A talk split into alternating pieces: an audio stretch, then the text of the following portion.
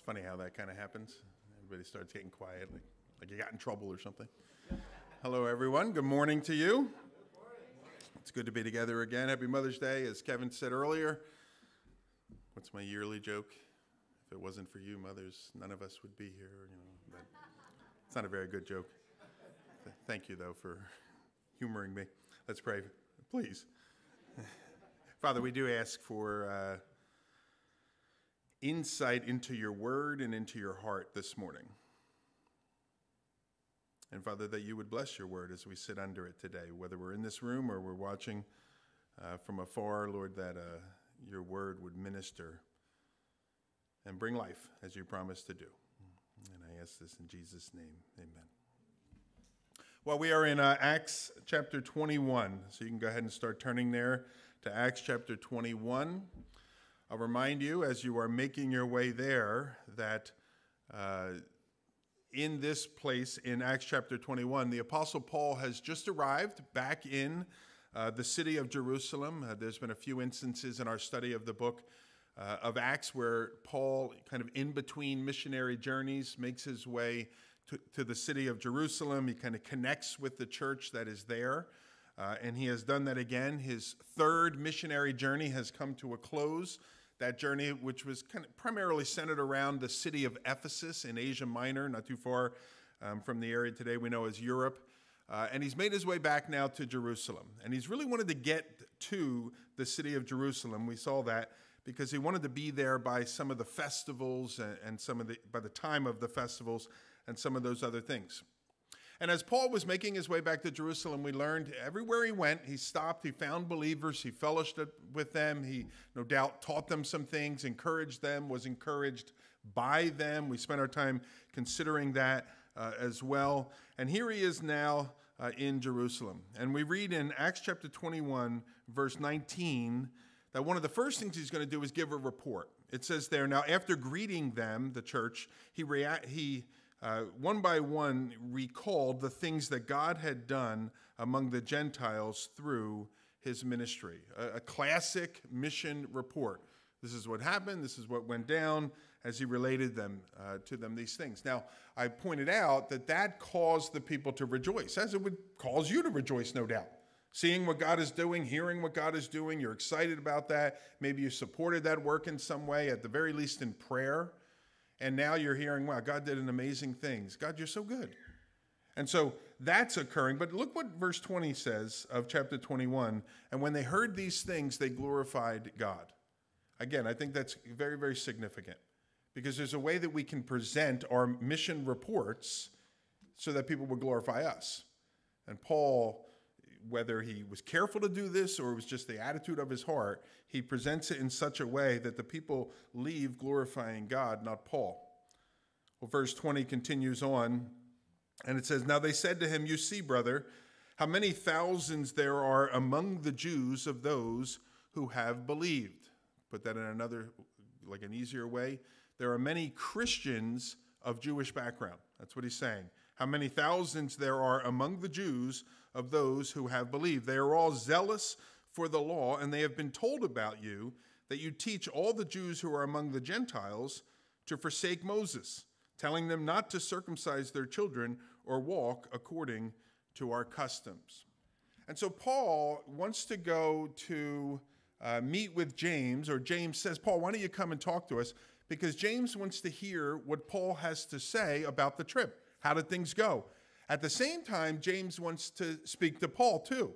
And he wants to tell Paul some things that are going on and some concerns that I've had. I've summarized it this way Paul, he says, I'm glad you're here because I wanted to make you aware of some things that are being said about you here in Jerusalem and the potential problems that they might cause. More specifically, verse 20 says, uh, You see, brother, how many thousands there are among the Jews uh, who have believed, and you know that those folks, though they're Christians, they're still pretty zealous about their Judaism, and they're still pretty zealous about the law of Moses. Okay, so it is what it is. No, here's the rub, James says. Word on the street is that you've been traveling around the world teaching the Jews that live in, in those Gentile locations that they can forsake the law of Moses altogether, or that they should forsake the law of Moses altogether.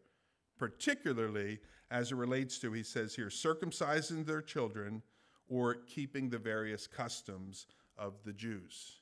That's his point. Paul, it's, it's very possible you're going to have a problem here in Jerusalem because you know there are many thousands of people here that are Christians, but they're of Jewish background and they still practice the Jewish customs. And word on the street is, is that you have abandoned them altogether and you're telling people to abandon them altogether. Verse 22, he says, What then is to be done? Well, they're certainly going to hear that you have come. He says to him, Don't worry, I got a plan. And here's the plan. Here's what we need to do. That starts in verse 23. Do therefore what we tell you. Whenever a sentence starts that way, you got to be a little nervous. He says, Do therefore what we tell you. We have four men who are under a vow. Take these men and purify yourself along with them and pay their expenses, so that they may shave their heads. Thus, all we know that there, thus all will know that there is nothing in what they have been told about you, but that you yourself also live in observance of the law. But as for the Gentiles who have believed, we have sent a letter with our judgment that they should abstain from what has been sacrificed to idols, and from blood, and from what has been strangled, and from sexual immorality. If verse 25 sounds familiar, that's because we considered that in Acts chapter 15.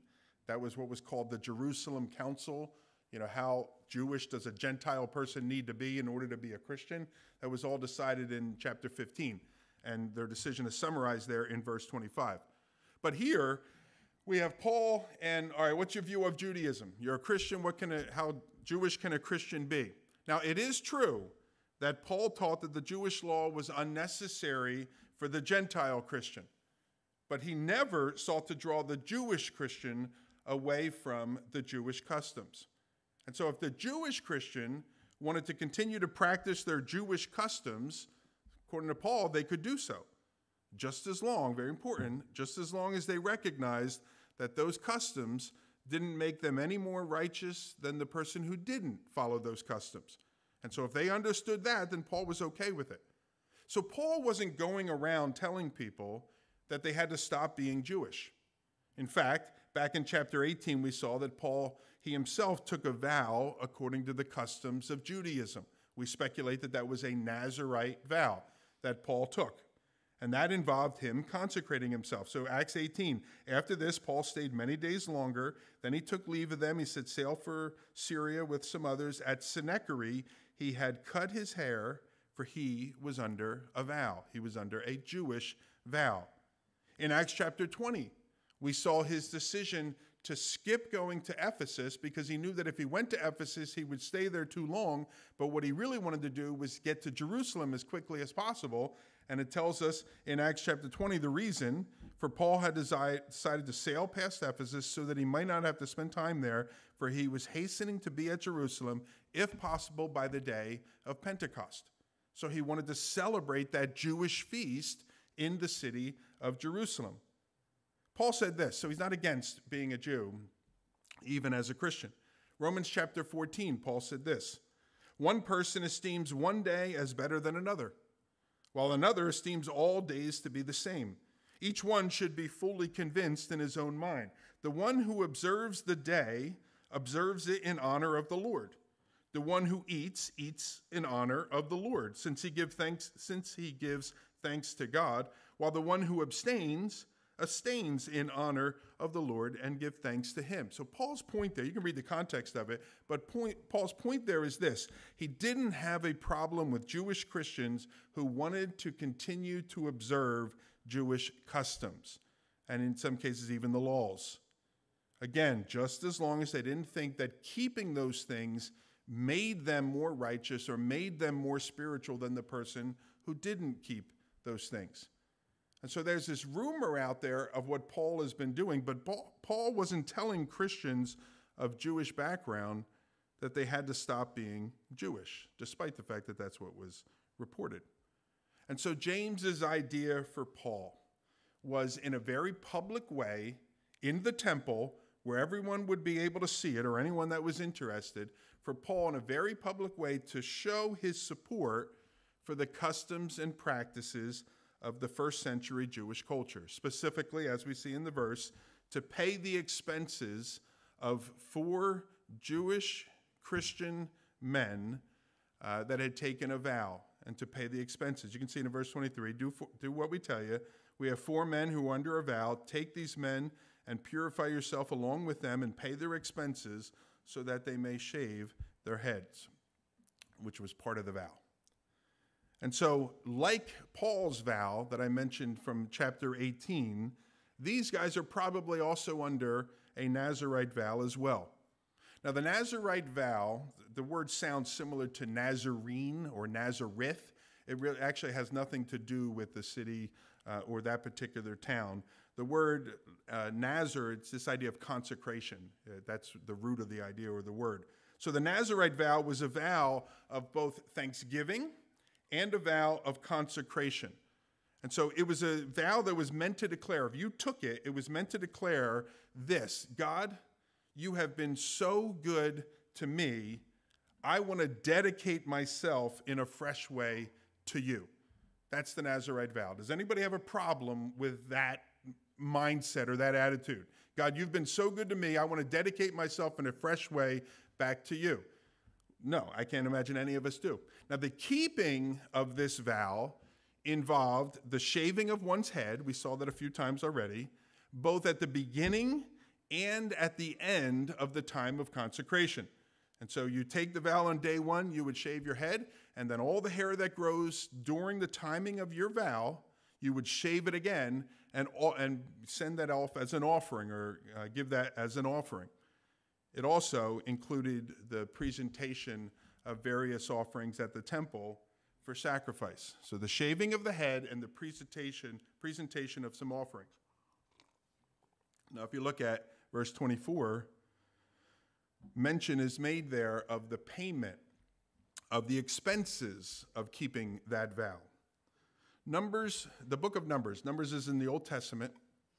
It's during the time of Moses. He wrote uh, those particular books. And during that time of Moses, we have in Numbers chapter 6 uh, how one would go about fulfilling this vow. We're, we're going to look at a little bit of it. So, the first verse, in verse 13 of that chapter, it says, Now this is the law for the Nazarite.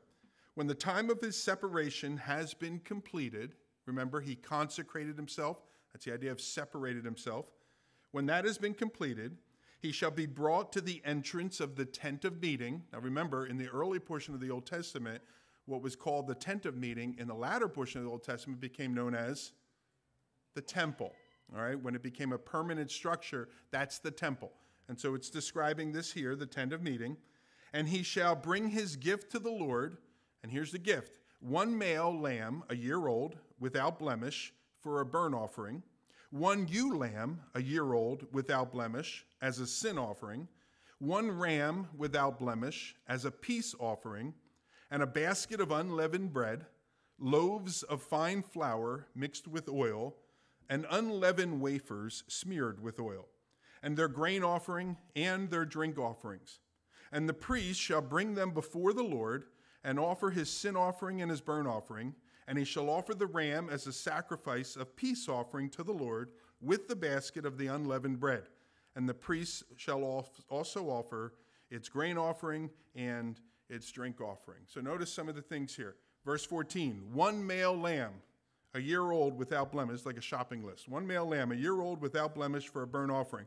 One ewe lamb, also in verse 14, without blemish as a sin offering. Verse 15 a basket of unleavened bread loaves of fine flour mixed with oil, and unleavened leavened wafers smeared with oil. And then finally, in verse 15, the end of it, uh, the grain offering and the drink offering. That's a lot of items, isn't it? And you can imagine all of those have an expense. You got to buy the ewe lamb, you got to buy the ram, you got to buy the basket, you know, with this in it and that in it. All of them have an expense. So, such a collection of offerings to bring them was beyond the resources of many people. I don't have that much money to go buy all of these animals and all of these things, but I do still want to consecrate myself by this particular vow.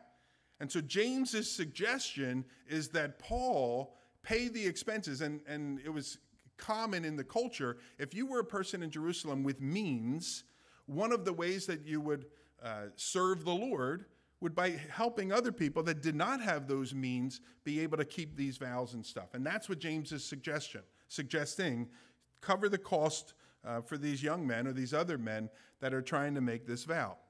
Now, as an aside in our passage, again, notice what it says in verse 25 there. It speaks about what they had already decided at the Jerusalem Council in chapter 15. He says, As for the Gentiles who believed, we've already given our judgment about them. So this isn't about Gentiles pretending to be Jewish people. This is about Jewish people, Christians, but Jewish people that want to keep their customs and their vows. This isn't about making the Gentiles do these things.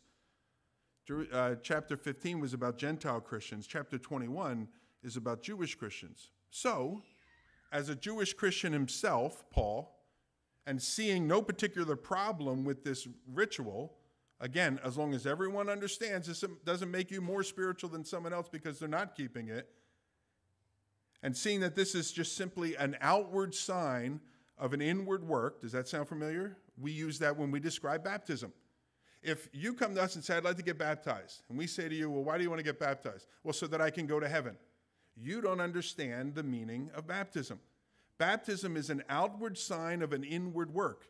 If you think the washing away of your filth, so to speak, outwardly is going to get you to heaven, you don't have a full understanding of baptism. And so, here, if you're going to the temple doing these things because you think they're going to make you more right with God, you're missing the point. You're not understanding.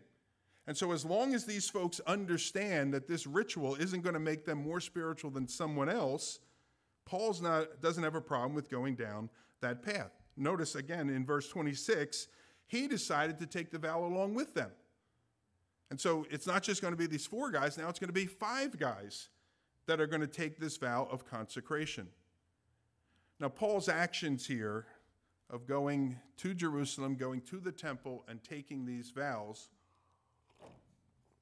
commentators have uh, become divided over as to whether uh, what Paul did is something that should be criticized or whether what Paul did is something that should, so to speak, be supported. Now, those that criticize the Apostle Paul say that Paul was playing the hypocrite, that he was agreeing to take this vow and support others in taking this vow. And their argument is that he went too far in an effort to placate the Jews of Jerusalem. And in doing so, was creating this impression that he was a person that was under the law. That's how some people criticize the Apostle Paul for his actions in this chapter. There are commentators that support the Apostle Paul. And they argue that the, the apostle wasn't hypocritical at all. In fact, he was acting according to the principles that he himself established in the book of Romans of being all things to all men, so that by all means, or any means, he might say, save some. Paul wrote this in, uh, excuse me, 1 Corinthians. I said Romans, 1 Corinthians. He said this For though I am free from all, I have made myself a servant to all. And we believe that the book of 1 Corinthians was written under the inspiration of the Holy Spirit, correct? So he wrote this For though I am free from all, I have made myself a servant to all, that I might win more of them. To the Jews, I became a Jew in order to win Jews. To those under the law, I became as one under the law, though not being myself under the law, that I might win those under the law. Again, we're talking about Jews. To those outside the law would be Gentiles. I became as one outside the law, not being outside the law of God, but under the law of Christ, that I might win those outside the law. So, to the weak, I became weak, that I might win the weak. I become all things to all people, that by all means I might save some. And I do it all for the sake of the gospel, that I may share with them in its blessings.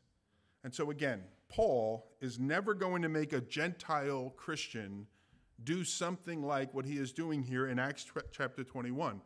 But if a Jewish Christian wants to do it, so be it. Paul's okay with that. I want to make a, a comment about the sacrifices of the Jewish people.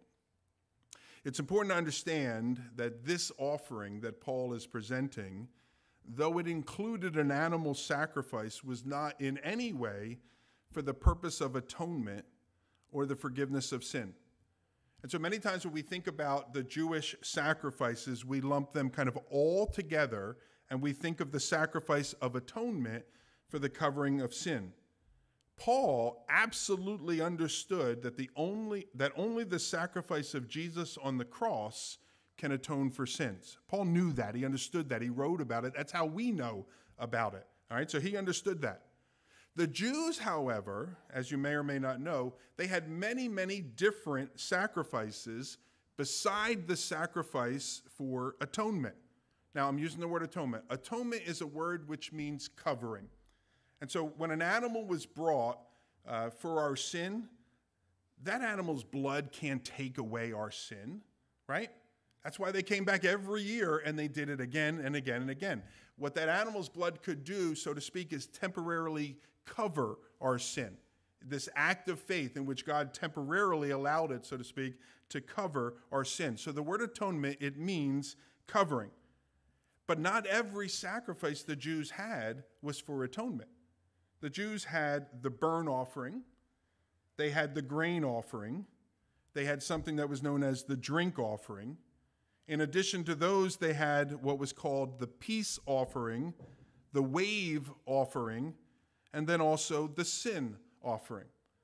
If you're, you want to do a little deeper study, Leviticus chapter 1 through Leviticus chapter 7 covers each one of those different offerings. Now, each offering that the Jews would bring, well, how do I know? Do I bring a sin offering now? Do I bring a peace offering? Do I bring a grain offering? Well, each one of the offerings that the Jew would bring to the tent of meeting or later on to the temple was designed to communicate a different attitude of the heart. Well, what is it you want to communicate to the Lord?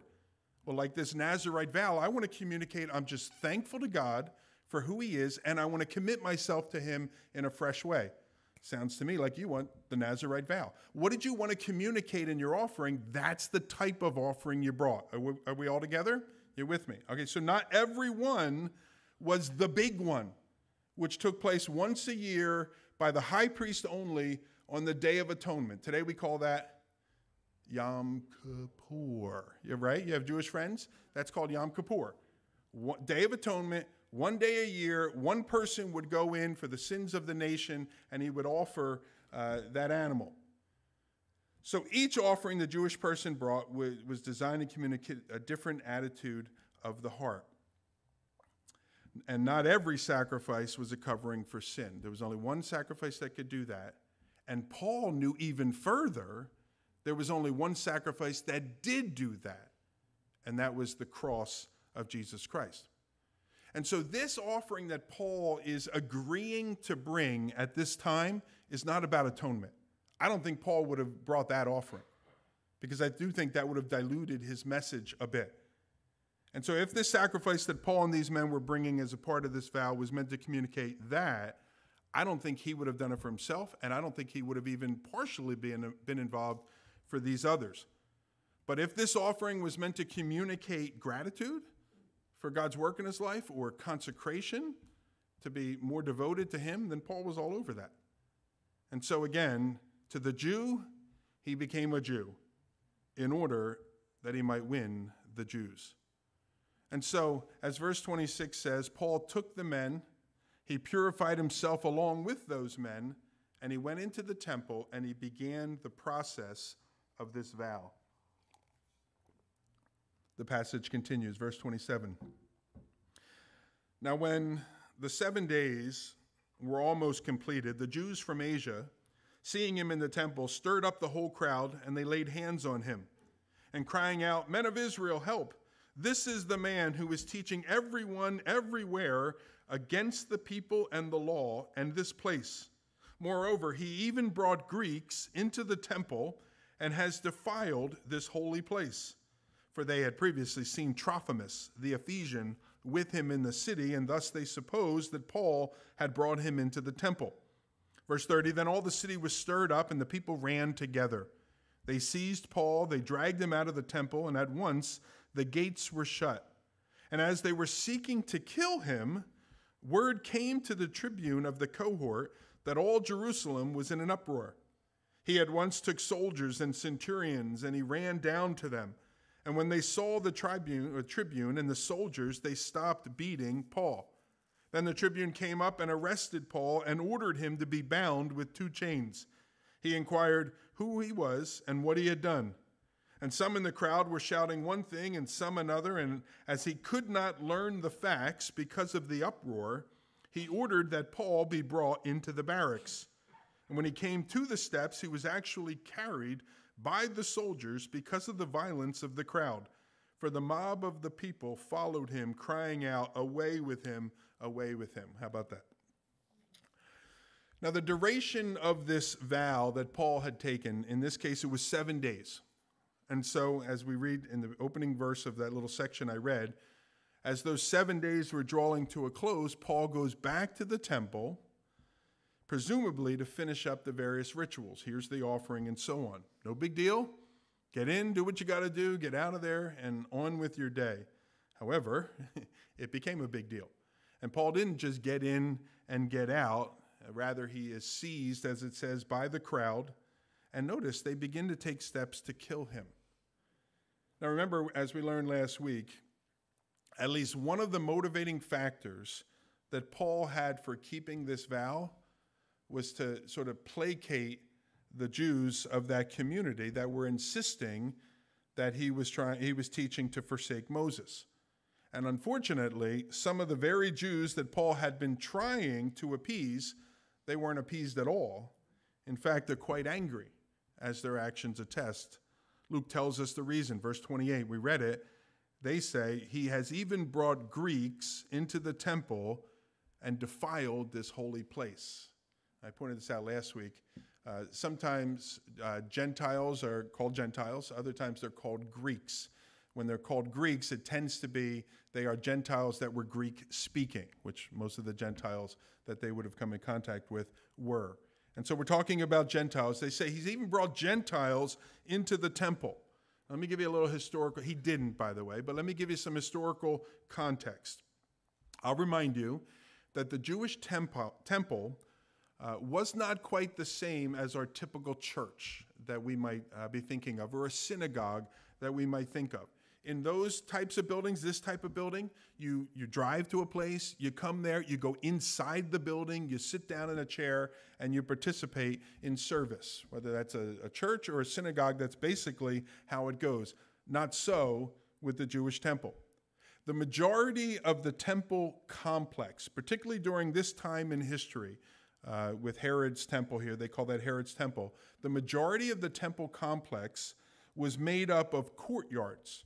And those courtyards, the, the further out you were, they got smaller and smaller and smaller as you got closer to the building proper. We'll call that the actual temple building.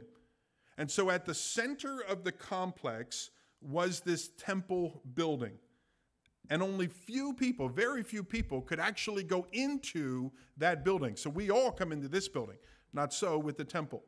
Only the priest could go into it. Only on their designated days could they do so. And there was one portion of the temple building that only the high priest could go in, only one day out of the entire year. So the average folk, you and I, you wouldn't have gone into, we wouldn't have gone into the building itself. Now, just outside of the building was the first courtyard, and that courtyard was for Jewish men and Jewish men only that could go there. Just outside of that was another courtyard, which included Jewish men, but also included Jewish women as well. And just outside of that courtyard was the one that included Jewish men, Jewish women, and Gentiles. Male or female, Gentiles could go there. That courtyard is referred to as the court of the Gentiles. So, you with me? You got all this in your mind here? In the middle of everything is the temple building, priest only, then a layer that only Jewish men, then another layer, layer of Jewish men and women, and then another layer basically of everybody else, the court of the Gentiles. It was absolutely prohibited for Gentiles to go beyond their designated court. They could go to the court of the Gentiles, and that is it. In fact, there was a carved tablet, or multiple carved tablets have been discovered historically, uh, archaeologically, written in both uh, the Greek language and in Latin as well, because the Romans would have understood Latin as well. And it roughly says this it roughly translates to this in English. It says, No foreigner may enter within the barricade which surrounds the temple and the enclosure. Anyone who is caught trespassing will bear personal responsibility for his ensuing death. All right, historically, they found these things. It must have been a big sign uh, that says it in multiple languages there. No Gentiles pass this. Now, you remember that the Jewish people have been conquered by whom at this time? The Romans. And the Romans basically took the, uh, the, right of, the right of capital punishment away from the Jewish people. That's why Jesus died on a cross, which was a Roman means of death, as opposed to by stoning, which was the Jewish means of death. So they took that right away from them.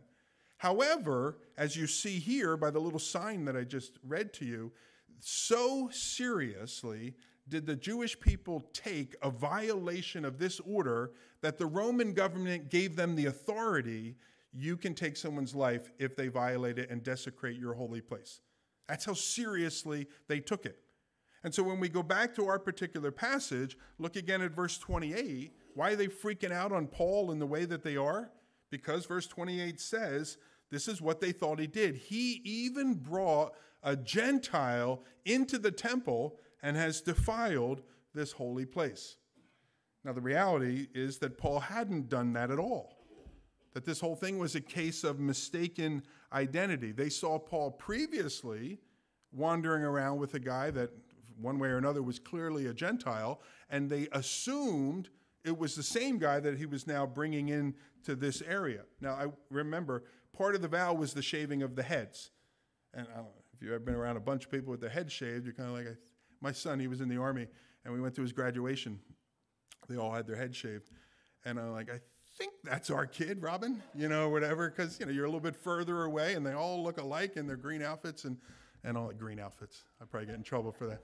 Uh, but anyhow, you know, you shave your head, and, and everyone looks pretty similar uh, there. And so they concluded uh, he must have violated it. And so, believing that he had violated that law, it makes a little more sense that they would respond in this way.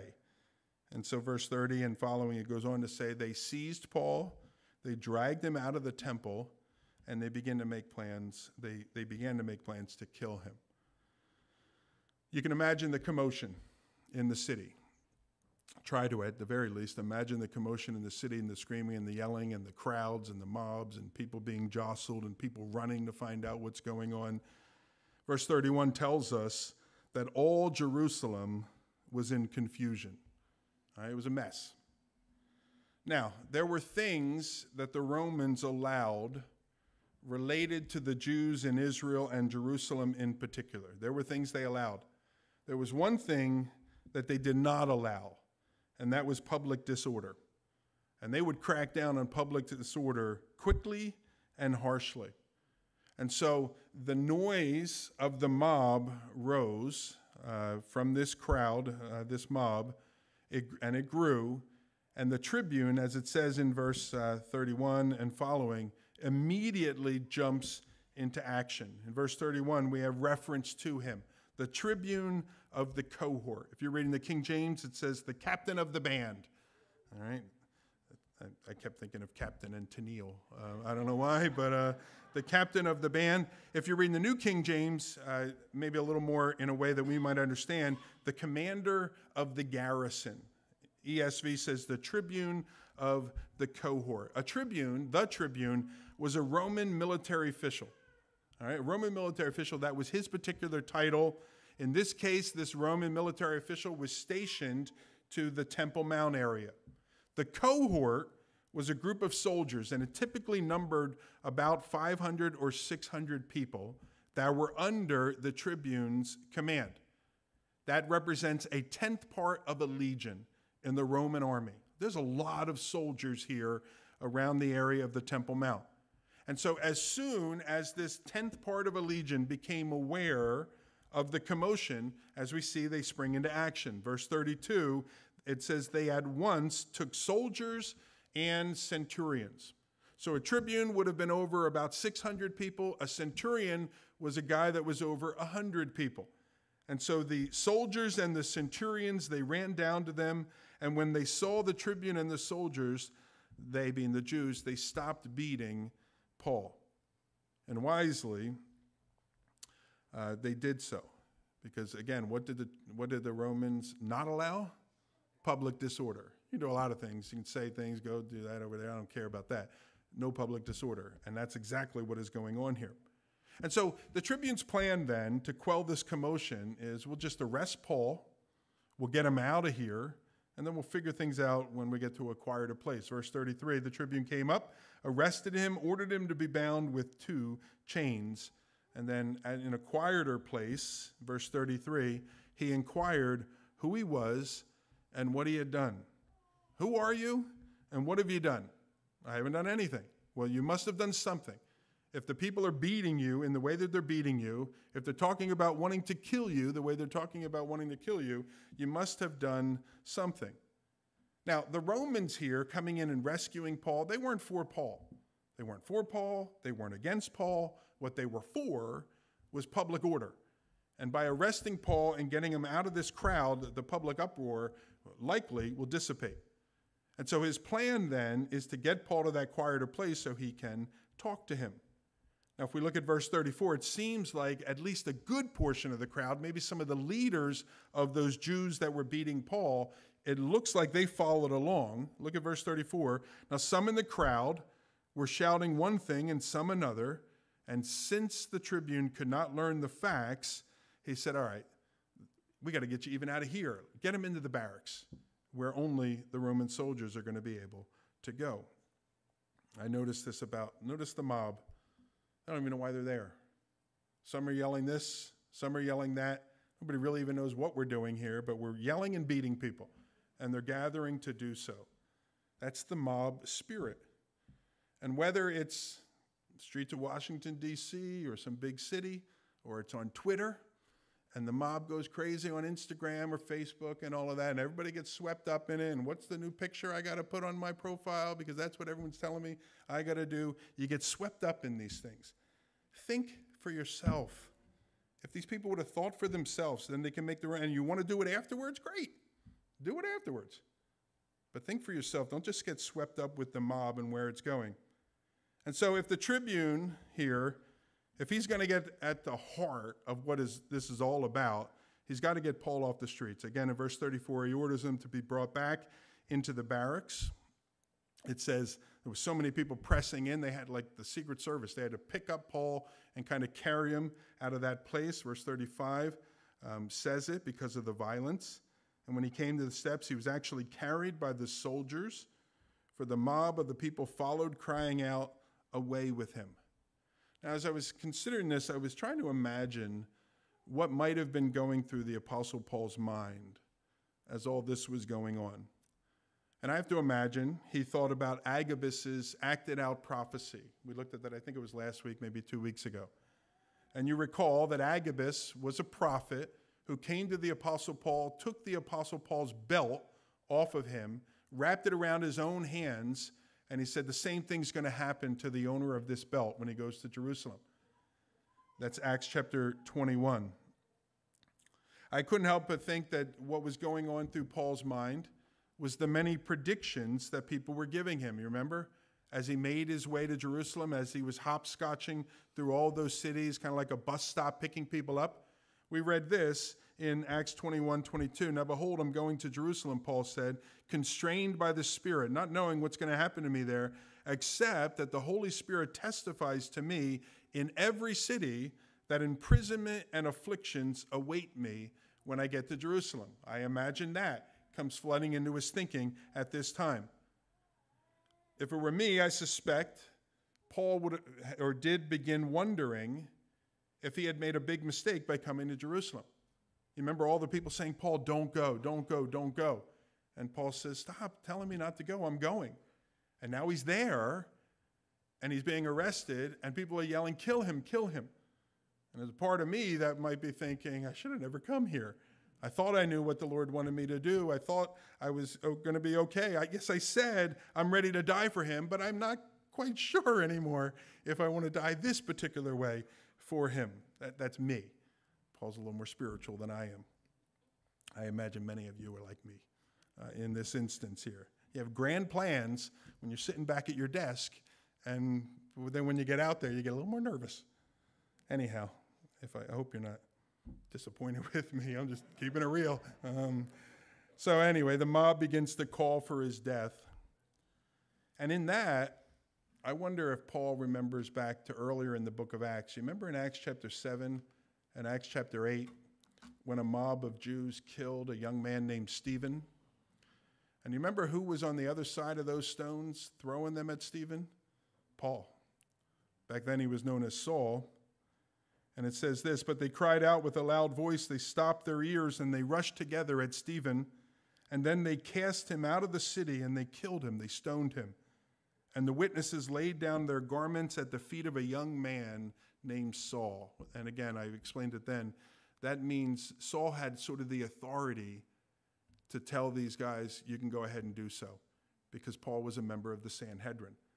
So Paul wasn't just watching the coats, he was authorizing the action. And now, as Paul himself is about to be killed, or at least it seems that way, I wonder if Paul is remembering back to the time that he oversaw a person being killed because of his Christian faith. And I wonder if Paul began to think, you know what, I guess I'm getting what I deserved for all of those years.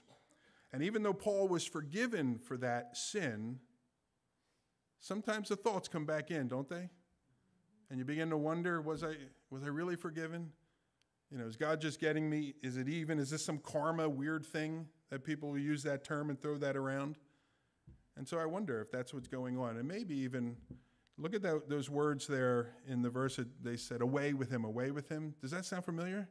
We just finished up Good Friday services here. That's exactly what they said about Jesus. They cried out, Away with him, away with him, crucify him. And Pilate said, Shall I crucify your king? And the chief priest answered, We have no king but Caesar. And we know that Paul was familiar with those interactions. And so, who knows what exactly was going through Paul's mind? What we can see is this look at verse 37. Paul didn't lose his wits. He still had the ability to think here, which I think is remarkable. And so it picks up in 37. It says, Now, was, as Paul was about to be brought into the barracks, he said to the tribune, May I say something to you? And the tribune said, You know Greek? And he said, Aren't you, an aren't you the Egyptian then who recently stirred up a revolt and led 4,000 men of the assassins out into the wilderness? And Paul replied, No, I'm a Jew from Tarsus in Cilicia, a citizen of no obscure city, and I beg you, permit me to speak to these people. And when the tribune had given Paul permission, he, standing on the steps, motioned with his hands to the people, or hand to the people, and when there was a great hush, he addressed them in the Hebrew language. And he went on and he said, So, in this commotion, somehow Paul is able to get word to, uh, or two to this tribune. Verse 37, it tells us that. And the tribune hears the language that Paul uses. Now, Paul was a very educated man, a wise man, uh, so he knew multiple languages there, not just the Hebrew language, but he knew the Greek language. In fact, he grew up in a city where that would have probably been uh, his primary language, or at least his primary public language. And so the tribune says, You know Greek? And then notice he adds here, Aren't you the Egyptian guy who led a revolt a little while back? Now, again, the year that we think this is occurring is the year 57 AD. There was a revolt in Jerusalem in 54 AD, which was led by this Egyptian fellow who came to the Temple Mount, tried to gather up thousands of people, and he did. He had like a gathering. Josephus, the historian, writes about this, had a gathering of about 4,000 people. That's pretty big. And then they got chased out of the city by the Roman soldiers, uh, and most of them were captured, as the passage says here, but he got away this guy, and he went over the Mount of Olives out into the, the wilderness, into the desert area. And so the Tribune guy, again, everyone's head is shaved, you could be anybody, uh, he says, Aren't you the Egyptian guy? And Paul's like, No, I'm not the Egyptian guy. I'm a Jew from Tarsus. Now, that may not mean anything to you, but Tarsus was a very educated city. This would be someone saying, like, Well, I'm, no, I'm from Princeton. Oh, my goodness. Uh, I'll get excited. I don't go to Princeton, you know, I'm just from that community or whatever. But it would sound really impressive. And so he says to him, Paul says to them in his like very proper English lang or I'm sorry, uh, Greek language, he says to him with all the right words, I beg you, pardon me, sir, I beg you, allow me to speak to the people. And the guy's like, oh, all right, cool. I thought you were a terrorist, but I see you're an educated fella. Sounds good. He wants to talk to the people. We'll read it next week. I don't want to ruin it for you. And so I've been saying this more and more. I feel like I'm going to get in trouble. Don't read ahead because I don't want you to ruin the story for you. I want you to come in and be like, wow, this is such a cool story. All right, and if you read ahead, then you'll ruin the surprise. Um, but I'll give you a little hint. Paul's going to preach the gospel to these people. Okay? So here we are at this moment in time when Paul's life is in danger from being taken by an angry mob of people, where he is considered a dangerous criminal and all these things. What Paul has on his mind is this thought I need to explain the gospel to these people. Two things amaze me about that. Number one, that he was able to think clearly in the midst of this whole situation and number two, that he cared enough about these people that he wanted to explain to them how they might have their sins forgiven. Again, if I put myself in Paul's place, and if I found myself there, or if you found yourself there in that circumstance, would you be able to think clearly enough to speak? Maybe you would. Perhaps you wouldn't. If I could, I think my message would have been more on the lines of explaining myself than explaining the gospel. Rather than me saying, uh, presenting to them how they can have their sins forgiven, I would have been thinking things like this I didn't do anything wrong. And let me explain, let me tell the people how I didn't do anything wrong. Or that guy is not even the guy you think he is. You people are making the mistake. Or sometimes this comes to mind you're all a bunch of jerks and you messed with the wrong guy this time, or something like that. It's amazing that Paul could think and speak so clearly, considering that he had just been beaten by this mob, and yet he requests to address the mob. And more amazing than that, I think miraculous. Look at verse 40. The mob actually stops and listens to him. Verse 40 Now, when he had given him permission, Paul, standing on the steps, motioned with his hand, and then a great hush fell over the crowd. Paul turned to speak. He waves his hand, he gets their attention. What a dramatic moment this was. Paul standing there in one of the massive courtyards of the temple, over near the left side there where the Romans would have had their barracks, motions with his hands, and the people actually stop to listen with, to him. And so, with a great hush coming over the crowd, Paul begins to address these Jewish people in the Hebrew language and you'll have to come back next week to find out what he says. Amen? Amen. Let's pray. Oh, thank you. Thank you. Father, we, uh, we look at a passage like this, which has certainly a lot of historical information for us. It's just explaining some of the things that went down. And I, I believe it's more, it's not just to get us to the next chapter to hear what the apostle says, but Lord, as we observe the apostle, we, apostle, we see his heart. We, we see his actions, the way that he responds to these things. And I believe you have something for us in those things, Lord. And so, Lord, you know the circumstances we face. You know the, the way that those circumstances impact us and who we are and how we're thinking and how we're responding. You know our tendency to kind of look at our past sins and forget about your grace and your cleansing and your perfect washing and yet think we're guilty and God is punishing us somehow. But I pray that you would take those types of thinking and just get them out of our memory bank and instead replace them with the reality that if we confess our sins, you're faithful, you're just. You'll forgive us of those sins and you will cleanse us from that unrighteousness. Lord, I pray you would give us a heart like Paul that cares more about other people's eternal well being than even his own temporal well being. Lord, that's a uh, that's an attitude of the heart that is very different than what I think anyone in this room naturally possesses. And so, Lord, we ask that you would create that heart within each one of us. So, Lord, bless your word today. May the seed of your word enter into the soil of our hearts and may it bear much fruit for many, many years to come. We ask in Jesus' name. Amen.